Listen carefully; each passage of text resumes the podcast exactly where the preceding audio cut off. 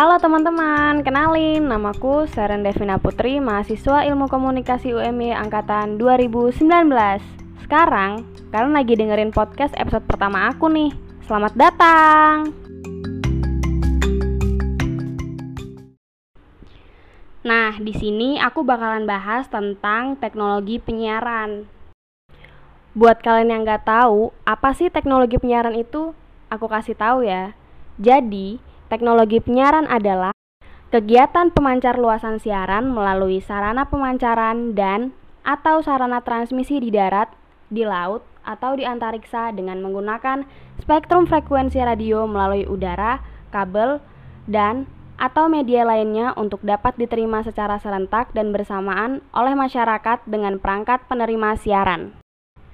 Dalam teknologi penyiaran juga ada syarat-syaratnya loh. Apa aja sih? Yang pertama, harus tersedia spektrum frekuensi radio.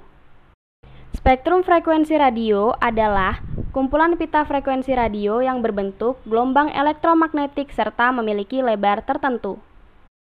Gelombang elektromagnetik itu sendiri adalah gelombang yang dapat membawa pesan berupa sinyal gambar dan suara yang memiliki sifat dapat mempengaruhi udara dalam kecepatan tinggi, sehingga pada dasarnya dapat dipancarkan ke mana saja.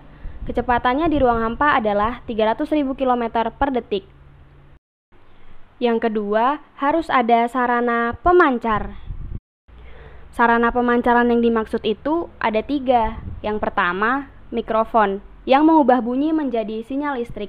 Yang kedua, rangkaian pemancar, yang mengubah sinyal listrik menjadi gelombang elektromagnetik. Yang ketiga, antena yang memancarkan gelombang elektromagnetik sehingga dapat merambat ke tempat jauh. Nah, di dalam sarana pemancaran ini ada juga yang namanya teknologi pemancar radio dan teknologi pemancar televisi. Teknologi pemancar radio itu ada amplitudo modulasi dan frekuensi modulasi.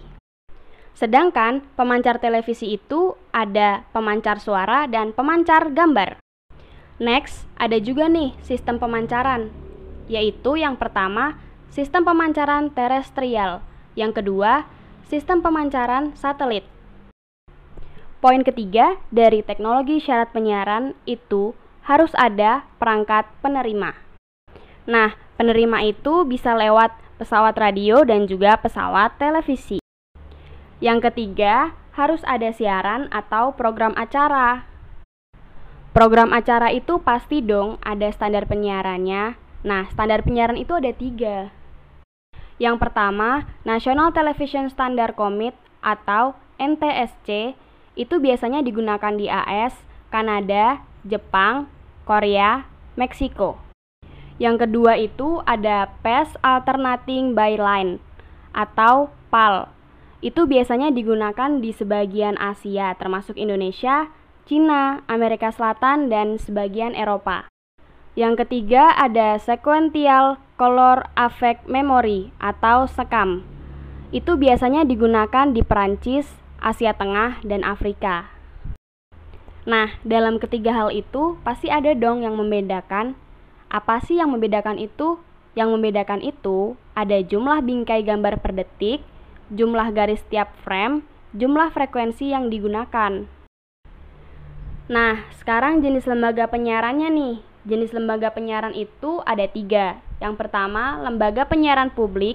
Yang kedua, lembaga penyiaran komunitas. Yang ketiga, lembaga penyiaran swasta. Nah, sekarang kita udah nyampe nih di syarat teknologi penyiaran poin yang terakhir. Pasti kalian udah kepo kan? Apa sih yang terakhir itu? Yap, betul. Tidak lain dan tidak bukan adalah harus dapat diterima secara serentak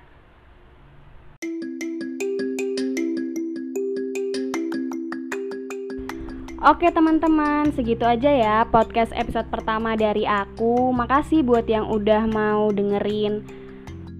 Sampai berjumpa lagi di episode selanjutnya.